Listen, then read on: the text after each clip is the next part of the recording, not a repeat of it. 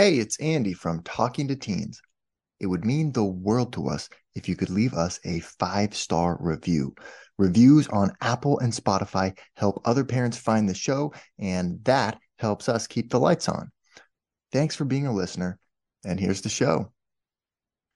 You're listening to Talking to Teens, where we speak with leading experts from a variety of disciplines about the art and science of parenting teenagers. I'm your host, Andy Earle.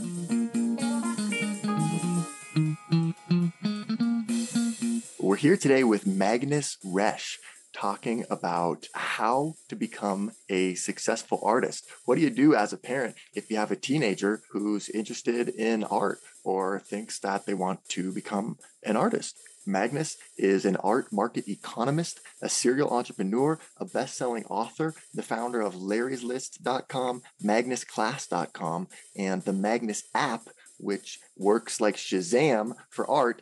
He holds a P H D in economics. He studied at Harvard, and his career has been portrayed in a Harvard Business School case study and in various articles in the New York Times, Wall Street Journal, Vanity Fair, and Financial Times. He is also a professor of art management. He lectures at Yale University. In two thousand eighteen, he published a paper in the world's leading academic journal, Science. His study analyzed over half a million artists to determine what it actually is that leads an artist to be successful. And it's considered to be the most relevant study of artistic success ever conducted. It was covered in over one hundred newspapers.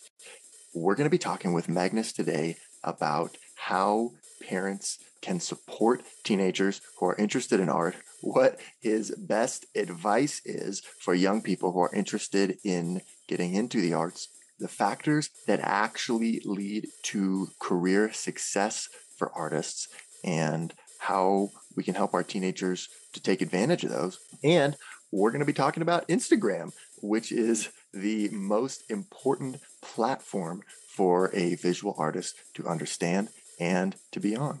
All kinds of great stuff to cover here. Really excited to jump into this conversation with Magnus. Thank you so much for coming on the show today. Welcome. How's it going? Thanks. Thanks for coming on the show today. Thank you. Thanks for having me. Tell me a little bit about what has inspired this book, How to Become a Successful Artist. I've been in the art world now for almost twenty years. I started off when I was younger, around twenty years old, um, selling art of friends of mine, okay. artists. And throughout this time in the art world, artists always approach me and ask, hey, Magnus, I need to sell more works. Can you help me? So at some point, I wrote my P H D thesis about data in the art world. I focused on what makes galleries successful. And then five years ago, I focused on the next logical step, which is what makes an artist successful. And the outcome of that data research, which was published in Science magazine, is this book, where I translated our academic finding into um, simple uh, terms and made it accessible for artists around the world. You collected a ton of data on like half a million people or something like that, and analyzed all sorts of factors about what leads to successful artists. What was uh, interesting about your results? So what we did is we looked at half a million artists and their corresponding price points in order to find out why do some artists sell for a lot of money and others don't sell at all, even though they create almost identical works. Same basic stuff. Yeah. Yeah. It's, you know, it's one of these questions that when you go to a museum and with your children and they ask you, hey, mom, I could do that. Why is that in the museum and not my work? Right. Why is that? That's one of the core questions, right? Every time we stand in a museum, every time we hear of a record price, every time we stand in a in front of a canvas that is uh, white and just has a black line in it and costs uh, a million dollars. Right. And that was really the, the research question that triggered um, this, this research that we did in this book. The, the simple answer is those artists that sell for a lot of money, that made it into the MoMA and so on, they are in the right network.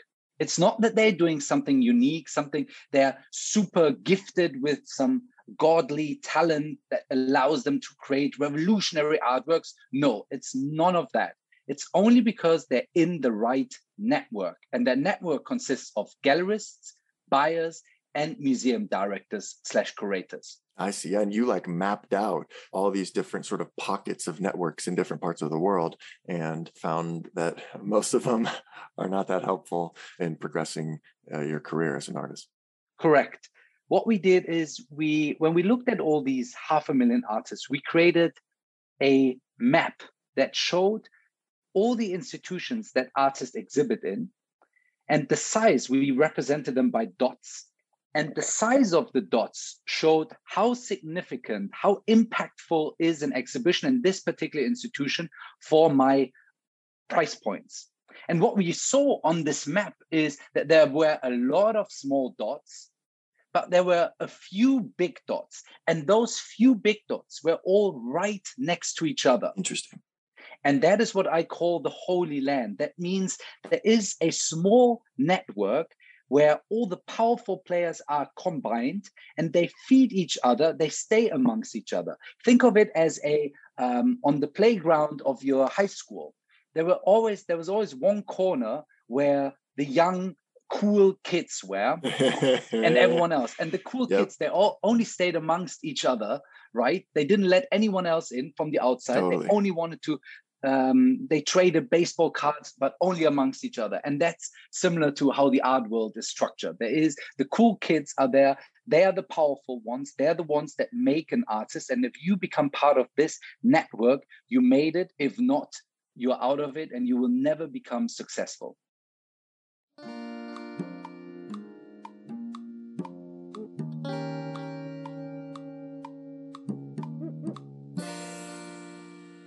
You found uh, that really the first ten shows that people have are are super, super important and impactful.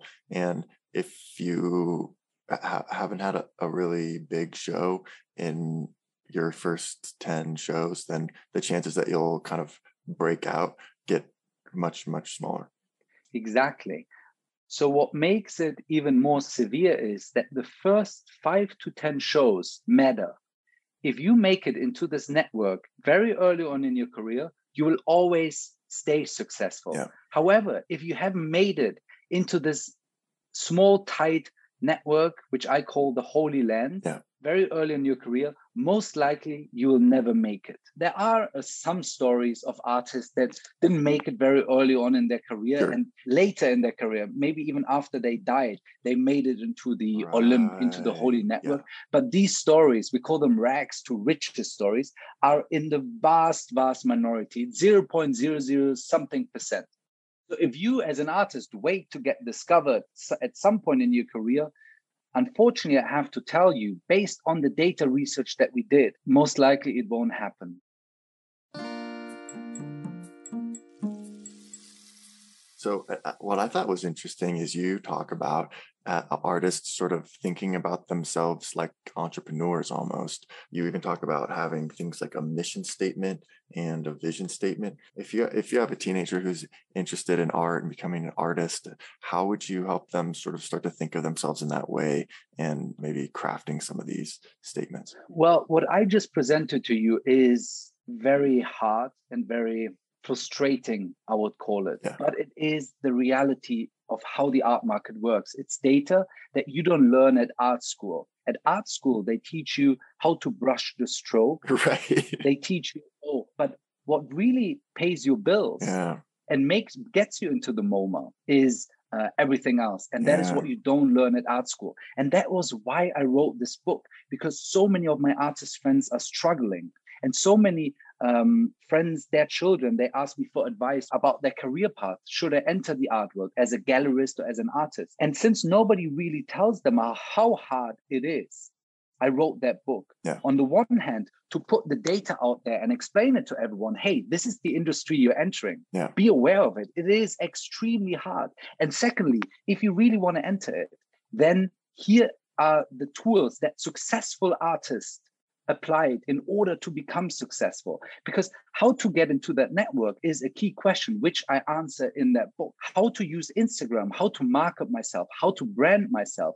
Those are questions that artists are completely left alone with. Yeah. And those I answer in my book. It's a handbook for every artist around the world in order to help them enter that network and become successful. And here's one more note. You might be a mature artist and those five to ten first exhibitions have already passed and you've exhibited for twenty years. A lot of these artists call me up and ask me, hey, Magnus, what do I do? And I can tell you, first of all, there are these rag to riches stories. Yeah. So there are people who made it very late in their career. And I explain you how they did it because I spoke to them. I did over thirty expert interviews with leading artists and galleries and so on around the world. And I also tell them, hey, you can still make a living from being an artist. You might not make it into the Holy Land, but there are chances that you can make a living from that by using Instagram, social media, and getting into galleries that might not get you into the MoMA, but still score you a decent amount of money so you can have, you can create your art, because that's really what it's about. Empowering artists, explaining them how the reality is, but also guiding them through that difficult art market. And, and Mark, when it comes to markets, uh, something I found really interesting that you talk about in the book is the existence of a primary and a secondary market. Yes. So the art market is split up into two markets. The first market is the primary market. As the word already suggests, primary first. Right. So artworks offered for the first time. You could also call the primary market the gallery market. Okay. Galleries offer artworks that offered for the first time. And the secondary market, second means sold for the second time. That's the auction market. That's where Christie's and Sotheby's and all these auction houses get involved. Be aware, only a small fraction, a very, very small fraction of artists ever make it from the primary market into the secondary market. Why is that? Because that the art market has a very low liquidity. Uh... That means once you buy an artwork from a gallery in the primary market, most likely you will not be able to sell it again. It's worth nothing. Yeah, right. So only a few artists, there is only a secondary market around it, a resale market, if there is um, interest, if there is demand. And for most artists that you will see in galleries today, they will never make it into the secondary market. And the key to getting into the secondary market is the Holy Land. Exactly. It's the Holy Land. What we can see is um, that the secondary market is twenty artists in the secondary market make up forty percent of the annual auction revenue. Wow. For contemporary art. Think about it. twenty artists. It's, I always compare it to um, sports. Okay. So when you look at tennis, the first top ten tennis players in the world, they make a lot of money, yeah, yeah, yeah. right? Rafael Nadal, Federer, and Alex Zverev, and Djokovic, and so on. But when you look at number thirty in the world, uh, or number forty in the world, these guys are struggling. And think about it. They are the thirtieth, fortieth best tennis player in the world. Yeah. They have a unique skill. They're so powerful. They're so good. They will beat every one of us. But right. they don't make a lot of money. And in the art world, it's the same. Mm. A few players at the top, they get all the attention, they get all the money, and everyone else does not. But then, so the secondary market, you as an artist, you don't actually make money off of that because that's someone else. They've already bought it from you, and then now they're reselling it to somebody else. Um, so does that even actually help you to be in the secondary market? That's that's exactly right. So you don't make any uh, money off the works that are sold, um, your works that are sold in the secondary market. However, let's say the primary market, your works sell for fifty thousand dollars. And in the secondary market, in the auction market, suddenly a work gets sold for one hundred thousand dollars. Mm-hmm. Automatically, all your works in the primary market increase in I value. See, yeah. Because now um, people will always refer to um, the secondary market result and say, hey, look, this work is no longer fifty thousand. It has a resale value of one hundred thousand. Right. So automatically your prices in the primary market will adapt and will increase. And then it becomes like an investment. Exactly. And that's why the secondary market, because it's the only place where prices are transparent, has such a great signaling power and is used by galleries and collectors in order to increase the value of an artist. It's that simple. If you want to push an artist, allow them to enter the secondary market and bid up the prices. Ah. If you bid up one work, the ten others that you have in your inventory suddenly also increase in value.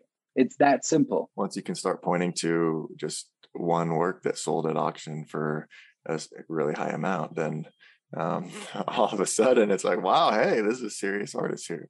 Yeah, exactly.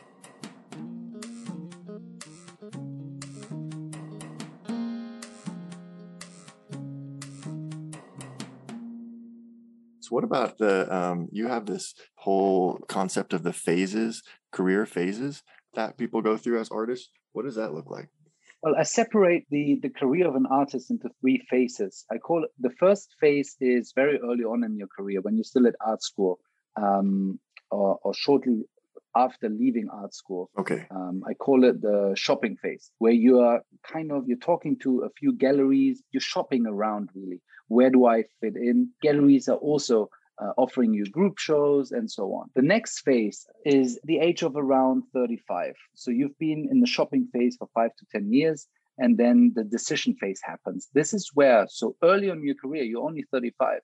You've only exhibited for a few years and haven't had many shows, right? Right. Decision phase is where it find which gallery represents you. Okay. Will it be one of those in the Holy Land or will it be another one? If you made it into the Holy Land, you're done. Congratulations. For the rest of your life, you don't have to worry again because people don't drop once they made it to the Holy Land because the key stakeholders in the Holy Land don't have an interest in seeing your artworks decrease in value. No, right. Of course, every now and then there are some artists that drop, but they never really were in the Holy Land. If you make it to one of the top five mm-hmm. galleries, you're done. And then the third phase in your career is the final phase where um, you either, if you're a, I call them superstar artists, those are the ones that made it into the Holy Land, you will just surf on that on, on that wave and that never-ending wave. Um, you will get major exhibition shows, you get great book publications. You are throughout a superstar artist. And for all the others, many end their career as a professional artist and they look for additional revenue streams. They become art teachers, they become, uh, you know, they work in bars or they do something completely different. And again, others continue to struggle, right. hoping that something uh, might happen, but it won't happen. That is harsh. I know. And here's the advice that I always share with kids of my friends or uh, young students who are entering this world. Yeah. They want to work for Sotheby's and the, they want to work in galleries, or artists who are thinking about, hey, should I study medicine or should I uh, go to art school? Yeah. Well, looking at the data I presented to you, you know that it's very hard. Right. It's harder than any other industry. Mm. And I give you another data point. There is no other degree that leads to a higher unemployment rate than an M F A. So when you do an M F A, you can be most certain that you will be unemployed. Now, creativity and expressing your emotions, which essentially art is, and representing culture and also being for society, being so relevant by uh, picking up on certain elements and then and digesting them and representing them in art, is so important for every society that we are in. Yeah. What I just said might lead critics then say, hey, Magnus, then nobody's doing art and then we lose as a society. I say, no, people should not stop doing art, but people should stop doing art as their only income stream, as their full-time profession. Create art, um, rent studios, do this on after after your regular job, do it on the weekends, do exhibitions. But have a job that pays for your bills, that is independent from the art world, that allows you to fulfill what you what you, you desire, yeah. but without the stress of being fully dependent on that. We're here today with Magnus Resch talking about what to do if your teenager wants to be an artist. And we're not done yet. Here's a look at what's coming up in the second half of the show. Instagram is the number one platform that people are using to discover artists. Oh. When I talk to the top curators in the world and say, oh, do you know this artist? They don't Google the artist. They go to Instagram oh, yeah. and look at their work. And if the Instagram page is full of cat photos, that's fine that you like cats. It's great that you have a cat. But do it on another Instagram. Show on your Instagram, that's your professional page. That's where you need to showcase your art. but also how you create it. And I talk about this um, a lot, um, how often to post, what to post, what should be descriptions of posts, and so on. And there I talk to experts who base their entire career on their Instagram, like German artist Tim Bengel, who became a successful artist only by leveraging his Instagram. If you want to be an artist and if you want to be successful, you need to be an entrepreneur. Totally. When I created an app, I just didn't create the app and uploaded it in the app store and waited. Okay. Hopefully people will find it somehow and buy it. Yeah. It's not going to work, right? No. It's just not going to work. We all know that. And you mentioned parents. If you have a child who's really uh, interested in pursuing a career as an artist and you feel like, okay, um, You cannot, you cannot change her idea on yeah. that, and she's really determined to do it. Then how you can educate yourself, because you become a very important player in that too. Yeah. Want to hear the full interview? Sign up for a subscription today. You get access to all the interviews I've conducted, as well as new episodes weeks before the general public. It's completely affordable, and your subscription helps support the work we do here at Talking to Teens. Thanks for listening.